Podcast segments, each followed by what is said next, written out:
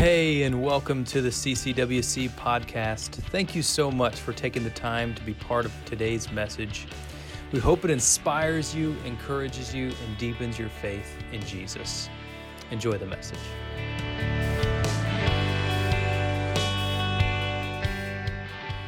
Well, this week we continue this series we've been walking through. Um, if you haven't been here, uh, welcome. If, uh, if you're jumping back in, uh, certainly each week stands alone, but a series in this nature, uh, all of them uh, come together under one umbrella. And what we've been talking about is what it means to engage in a deeper relationship with Jesus through this term uh, and this, this, this thing that we call spiritual disciplines. And the idea of a spiritual discipline is basically a means or some kind of action or activity or engagement that we as humans engage in or participate in to grow in our faith and our relationship with Jesus, and then ultimately, additionally, with others. The first portion that we walked through last month were typically or mostly inward um, spiritual disciplines, disciplines that, that a lot of times can be done or practiced between just us and God. Uh, the second one, which we're in right now, the second category, so to speak, are outward. And these specifically will start inward uh, for the most part, and then will have an outward impact or an outward action. And a lot of times those are done in conjunction with the body, with others, that we might even do here on a Sunday morning, or you do in a small group throughout the week, or with your family uh, or whatever else that looks like. And then next month, we're going to continue uh, the third category, which are some forgotten spiritual disciplines. Some that are talked about in Scripture and in, in Christian history, uh, practiced a lot, but uh, maybe today in our current context are not discussed or practiced as often. Today's is an interesting one. Selfless generosity, if you were able to read the sign as you whizzed by this morning. Selfless generosity is an interesting thing um, as it's far larger than simply just tithing. You know, I had somebody ask, and we even talked a little bit about, what if we just pass the offering plates at the end of service once everybody's listened to the passage, and then they'll feel like they should give because, and I thought, yeah, that's hilarious, except for the fact that selfless generosity is, is about so much more than our finances. Selfless generosity is actually a posture. Selfless generosity, I would say, in essence of, of recognizing these categories, fits in all three. Selfless generosity is an inward thing. It starts inward, in fact. In fact, if, if you think about it, even in the context of, uh, of what it means to practice spiritual uh, disciplines or what it, what it means to practice selfless generosity, is it has to start inward, or else it's not selfless and it's not generosity. Sometimes when we, when we give of our time, our talent, our treasure, when we step out and we give something and we don't have selfless generosity, we do so grudgingly. That's not generous. We do so out of obligation. That's not selfless. And so when we look specifically at this practice, this spiritual discipline of selfless generosity, we recognize that it starts inward, but it also has an outward action. Something has to take place as a result of what God has done and is doing within us.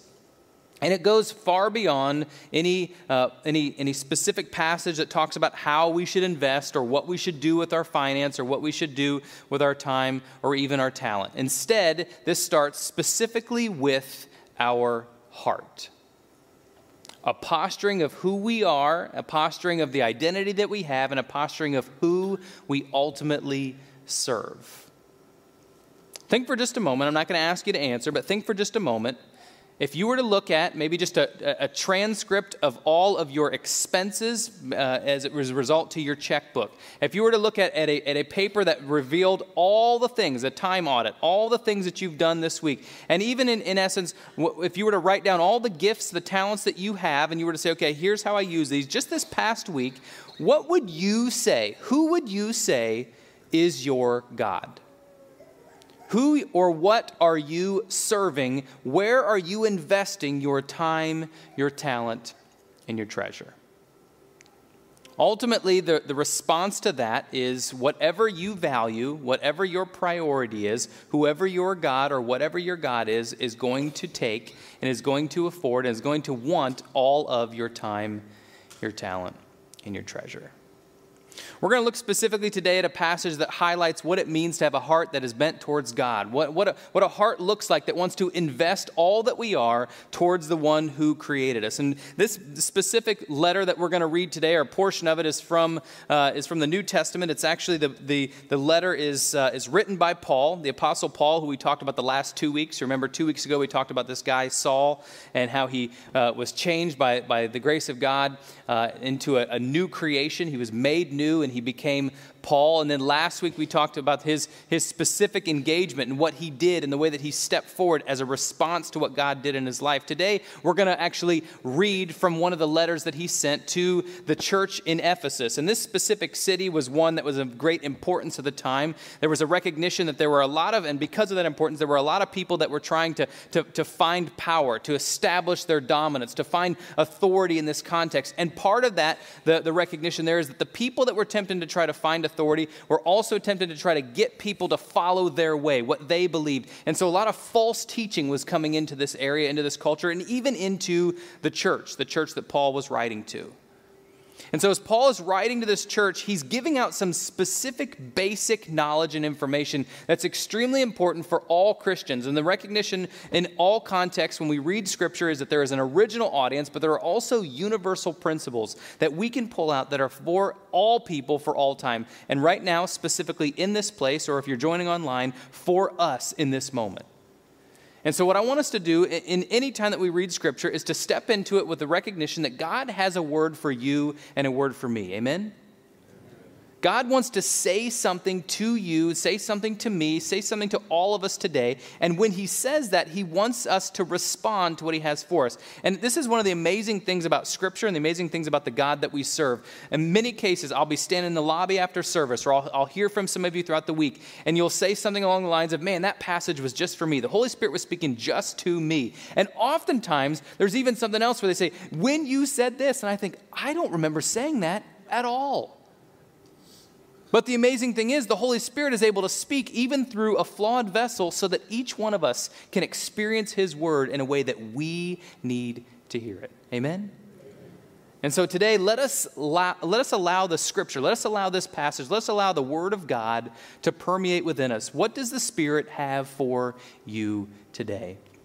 Ephesians 5, starting in verse 1, and it reads like this Follow God's example Therefore, as dearly loved children, and walk in the way of love just as Christ loved us and gave himself up for us as a fragrant offering and a sacrifice to God. But among you there must not be even a hint of sexual immorality or any kind of impurity or of greed, because these are improper for God's holy people.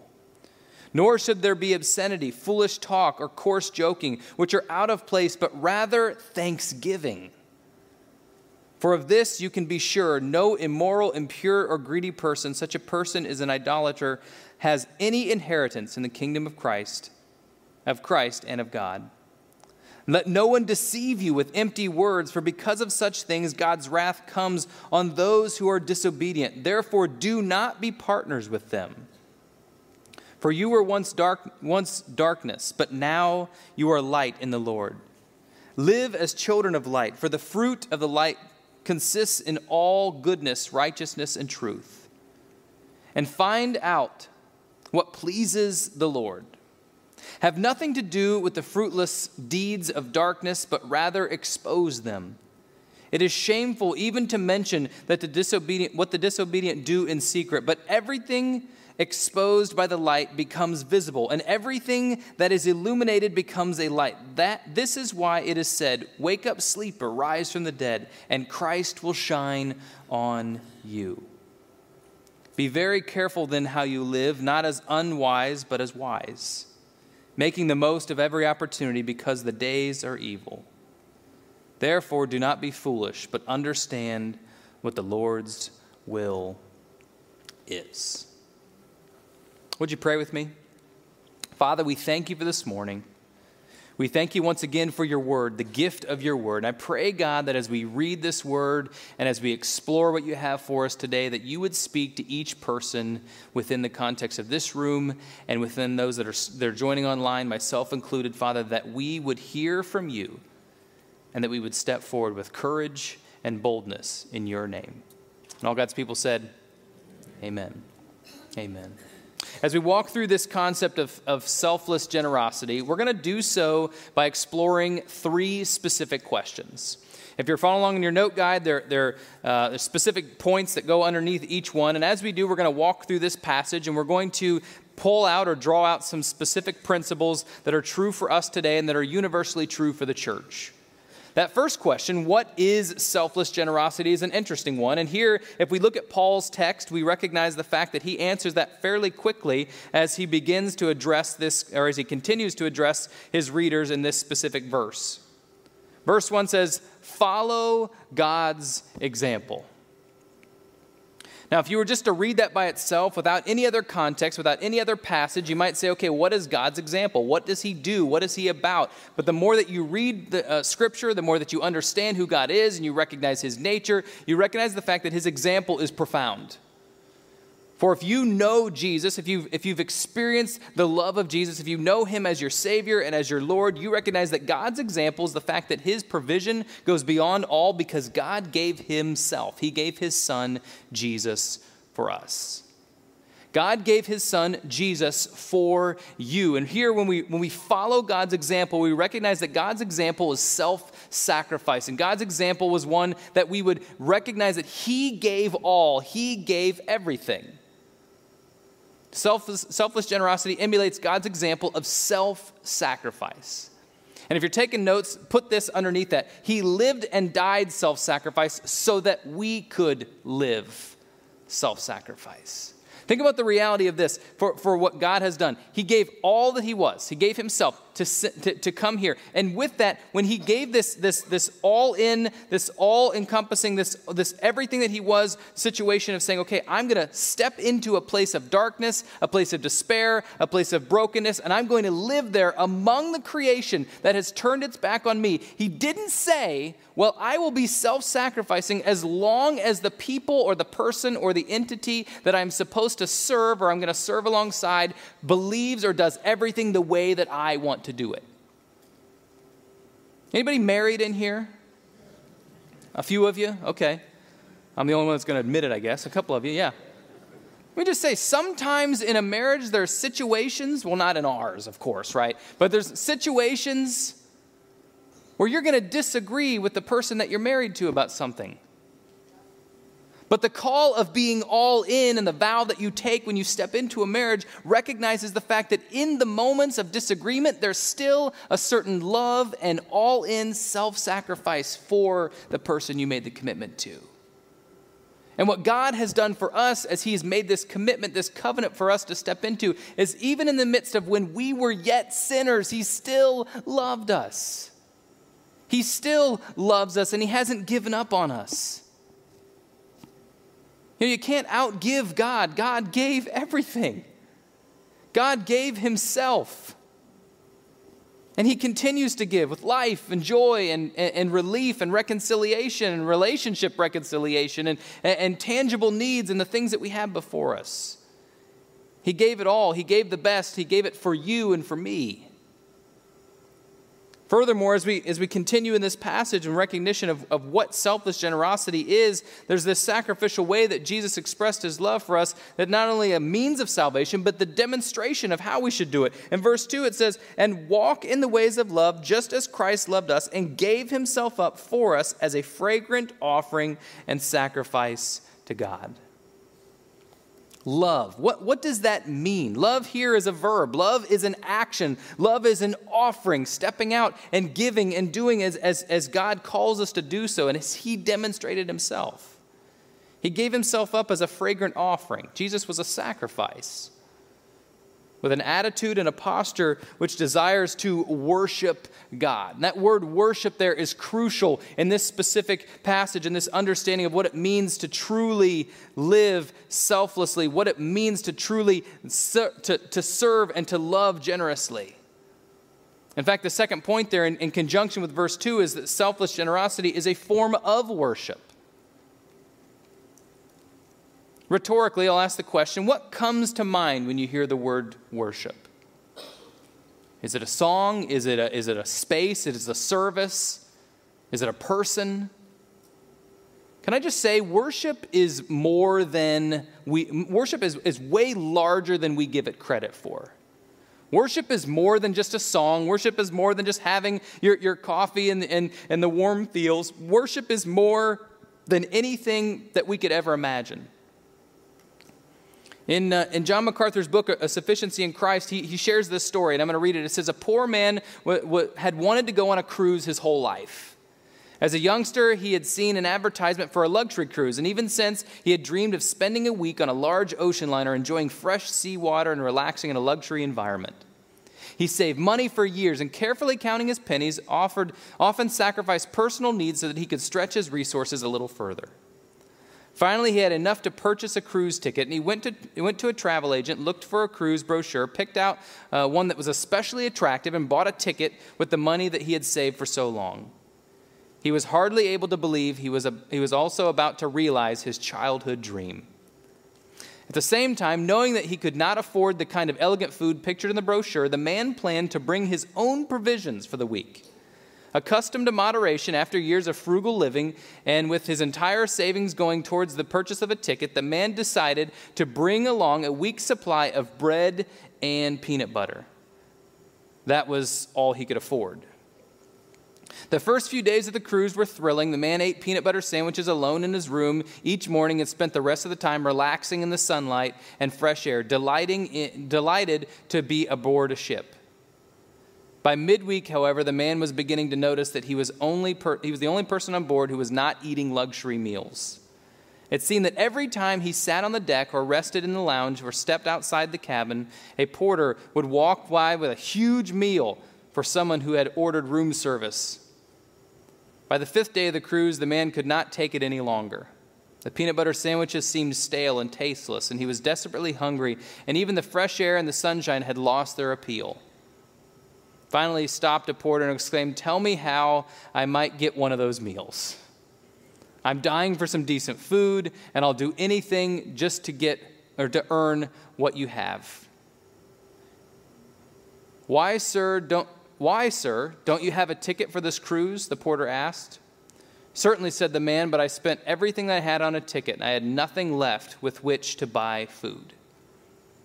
But, sir, the porter, didn't you real, the porter said, didn't you realize meals are included with your passage? You may eat as much as you like. There's a many different applications that can come from this passage. Let me just say, I think sometimes as believers, we have the tendency to settle or to hold back when recognition that God has given us so much.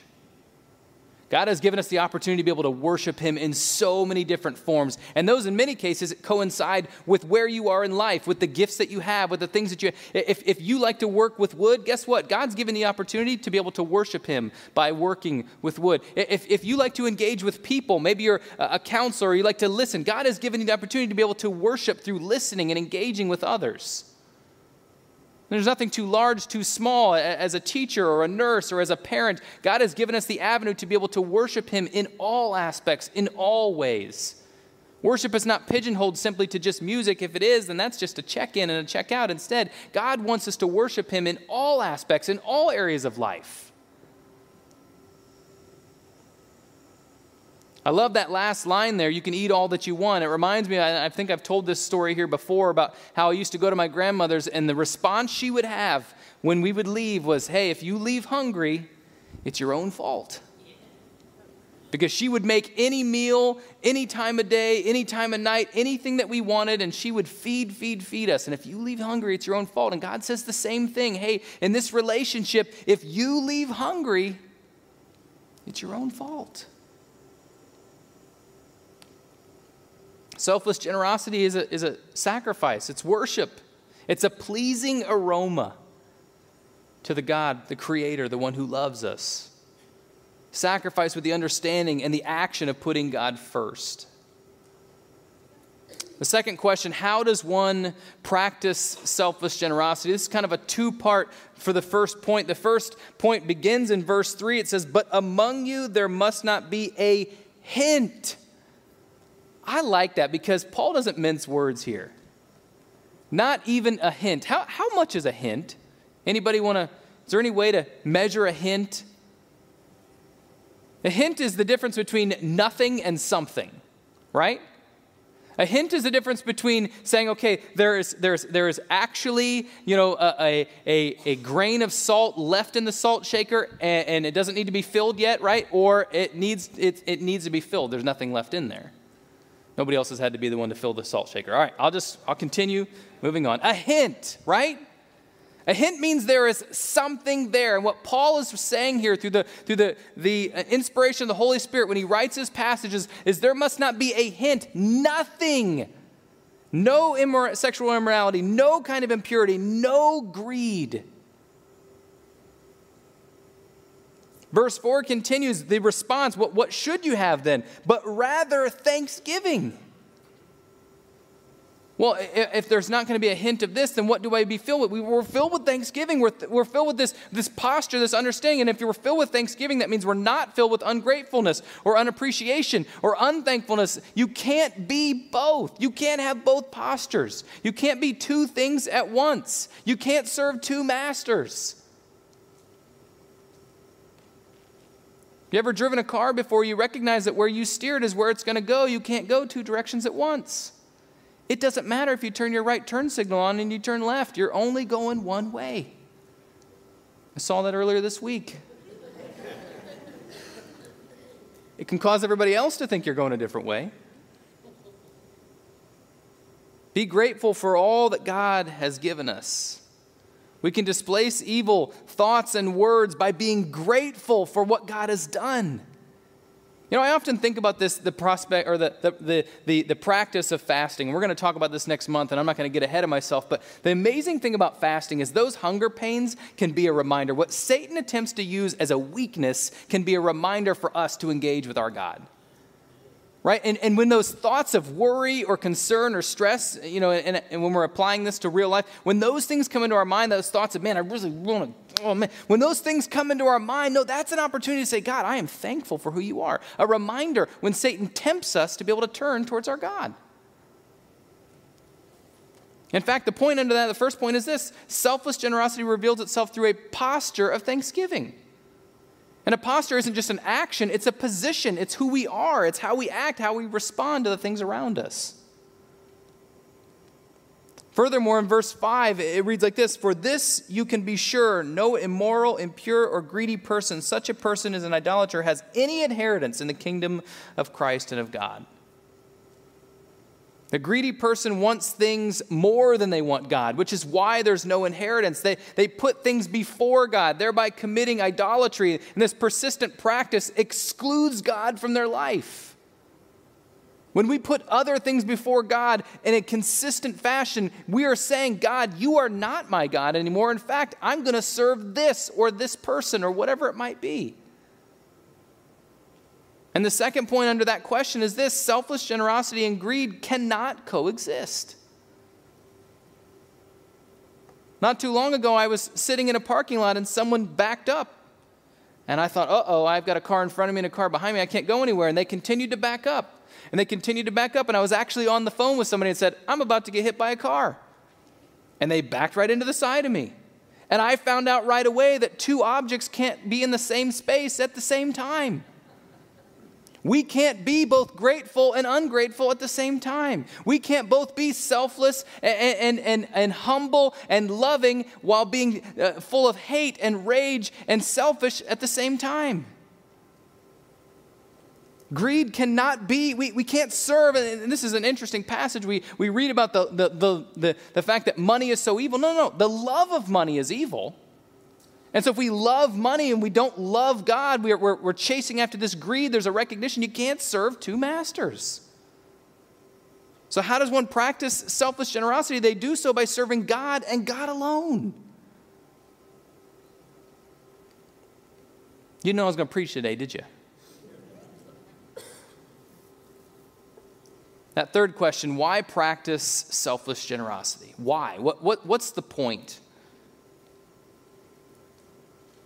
This is another means of discipleship. It's part of our growth. And I, what I want to do is I'm just going to kind of hit, uh, just kind of hit, do some quick hits on some of these verses as we walk through, and then we're going to land specifically uh, later on in this passage on a, on a main point of why practice selfish generosity. It's interesting uh, when we look at these nuggets, verses eight and nine. There's this reflection revealing a response of what God has done. It reveals the need and reaction of God's first action. And we do not need uh, to, to earn things. We don't need to earn salvation. In fact, salvation is, is freely given uh, by grace through faith. But however, when we experience Jesus, there's this response that comes out of us, there's this outpouring of who we are. How we, how we, how we are, uh, interact with God and how we engage with God is going to have a response, going to have a reflection of, uh, within our lives. You've experienced this before. How we do something or what we do has a response, has a reaction. You know, when you when you eh, you're out in the in the in the garage and you hit yourself, you hit your finger with a hammer, or you have a bad day at work, or you have an argument with a with a coworker, or you get a bad grade at school, or you have to give a bad grade at school. Right? When you when you're in these situations where something bad happens, the, the typical thing right after that is is that there's you know a, a moment of, of frustration. There's a, maybe even for some a lashing out, depending upon how the severity of the situation situation. Sometimes, maybe, guys, we can admit this. You know, we have a bad day at work and then we, we come home and we, we have a, a, a bad response when we get in the door. Anybody? Don't do this if you're sitting next to your husband. But Sometimes, ladies, the, there, there may be a bad, uh, bad, bad day at work, or maybe somebody does something uh, to, to you on the road, or, or maybe uh, kids are acting, I don't know what it is, and, and, and you have this frustrating, it's like, I just need a minute, right? And, and there's this The response there, the, re- the recognition, there's a perfect metaphor, is, is how we exit one room is going to impact how we enter the next. How we exit this room of, of being in the presence of God and, and, and reflecting with Him, and, and even what our, our, our morning looks like, our afternoon, or whenever you engage with God specifically, the, the time that we have with God is going to impact the rest of our day, the rest of our, the next moment specifically, but the rest of our life. And here, this reflection reveals that God's response, God, what God has done for us, should have a rippling effect on the people, on the, on the surroundings, on the sphere of influence around us. Verse 11 talks about this ultimate investment. Light exposes darkness, and the contract shows that the sin that we see in life. 13 and 14 talks about, eh, it goes through this repetition that Paul shares, which anytime there's repetition in Scripture, take note of it. Read that. Find out exactly why things are being repeated. But there's this stress of, of, of all the pervasive nature and the fact that the light of God will inevitably affect and, and transform and change everything around us. Verse 15 talks about making the most of every opportunity, the call call to care and wisdom. You and I only have today once. You and I only have this moment one time. This is it. This is the only this moment is the only moment we're going to have like this. This is the only day that on the calendar ever. This is the only one. It's not going to come around next week or next year or in in a thousand years. This this is the only day. This this day is this day. That's it. Verse 16 the foolish person has no strategy for life and misses the opportunity to live for God in an evil environment. Among all these reasons, the points above and all the points that cause an effect of life and all the things that they are, why practice selfless generosity? The answer or the response that I would say that, that Paul is giving us right here is selfless generosity is an intentional response to God's payment on our behalf. And that response is easy, and it's summed up in one word, and it is love. Not love as the world would define it, but this unconditional love. God wants to have a deep, lasting, loving relationship with you. And selfless generosity is an outpouring, it's an expression of the love that we have with God and with others. God wants selfless generosity to be not just an action we take, but a, an outpouring of the heart that we have that's bent towards a God who has first expressed that love to us and for us. It's this rippling effect, like when you throw a rock or, a, or you cast a line and a bobber into a pond and you see the ripples come out from it. That's what God's intention is for us to see the, the rippling effect of His love all, to all the people around us, to everyone that might be we come in contact with. Every believer receives this greatest gift of love that ha- God has for us. With this in mind, uh, generosity is not an attempt to earn something. Instead, it's a response for His gift, it's a response to his gift. And so, what I want to do is just take a moment to, to, to pause and, and look practically at what it means to practice selfless generosity. We have specifically three areas in which God has entrusted us to be able to serve, to live, to grow. Three areas that we can invest, we can waste, we can do whatever we want with. God has given us free will to say, here you go, this is yours. The first area of investment is our time. The first area of investment is our time, the hours of the day. Our, our time begins at birth and ends eh, eh, on this earth at death. And for most of us, our time, and you can do the math for yourself, is about 25,000 days. 25,000 days. Our time is, is precious, and the amazing thing about time is this out of all the resources we have, this is the only one that you can't obtain and store up in a barn somewhere and come back and pick up later when you need more. It's the only one that you can't earn more or invest in more. No, time is time, and this is all that we get. The second one is talent. Now, talent is an amazing thing, too. This is our, our abilities or our gifts. Matthew 25, the parable that Jesus tells about the bags of gold, is about this, this concept of talent. The, and Romans 12, 1 reads like this Therefore, I urge you, brothers and sisters, in view of God's mercy, to offer your bodies as living sacrifice. This is what God has given us, what He has entrusted to us as holy and pleasing to God. This is your true act of proper worship. You have gifts and you have talents and guess what? You are the only one who has those gifts and talents. Now, other people might have similar things, and, and obviously, within the context of Scripture, we see different types of gifts, and we recognize that they're, they're, they've been categorized and that kind of thing, but you are the only one that can offer what you can offer. You are the only one that can offer what you have for, uh, to be part of a kingdom force. And God desires for you to be able to, to be part of the kingdom force by, by serving Him, by loving Him, by engaging in relationship with Him, but also by loving others. That's the greatest commandment anyway love God and love others. All of us have special gifts. All of us have talents. All of us have this opportunity to be able to show the signs of the power and the majesty of God in all that we do and all that we say. The talents and the gifts that we have are not just for us or our own use, but they're for the kingdom. They're in the enrichment of others, they're for God. And then finally, maybe you guessed it, the third thing is treasure. And this could be summed up simply as money or resources, the tangible things that we have. You and I have been given tangible things, whether a, small amount or a large amount, as, as the world might define it, but whatever we have, God has given us specific treasure.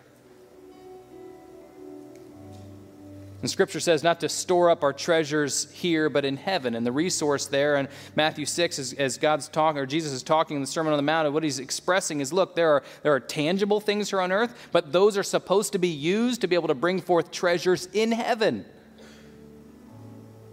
When was the last time you prayed over your car and said, God, how can I use this? Please show me ways to use my car so that I can bring more to you.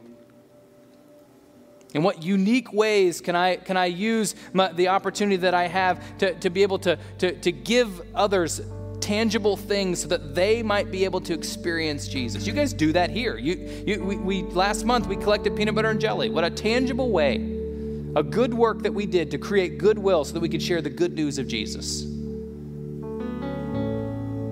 Time talent, and treasure. Now, here's the thing let our earthly gifts uh, uh, of, of me, all the things that we have, all the things that we, we do, uh, time, talent, and treasure, let them yield heavenly rewards. And heavenly rewards are simply put, heavenly rewards are, are people. Heavenly rewards are things that are eternal, not temporal. If it stays here on earth when this earth is gone or when you pass away, guess what? That's not a heavenly reward. What truly matters are people and our relationship with Jesus. And this morning, as, as we, as we kind of transition now, we're going to have a response here uh, in the context of this room. And, and one of the main things is this. You all remember at the beginning when we asked God to be able to, to, to bring forth a change, a transformation, as to reveal to us something in our lives that He might have us to, to, to grow upon or to, or to change or to give to Him. When it comes to time, talent, and treasure, and this reflection of, of the way that God has, has spoken through Paul, the ultimate problem that typically arrives when, when discussing generosity or when, it, when we read about generosity is that we see our time, our talent, and our treasure as our own.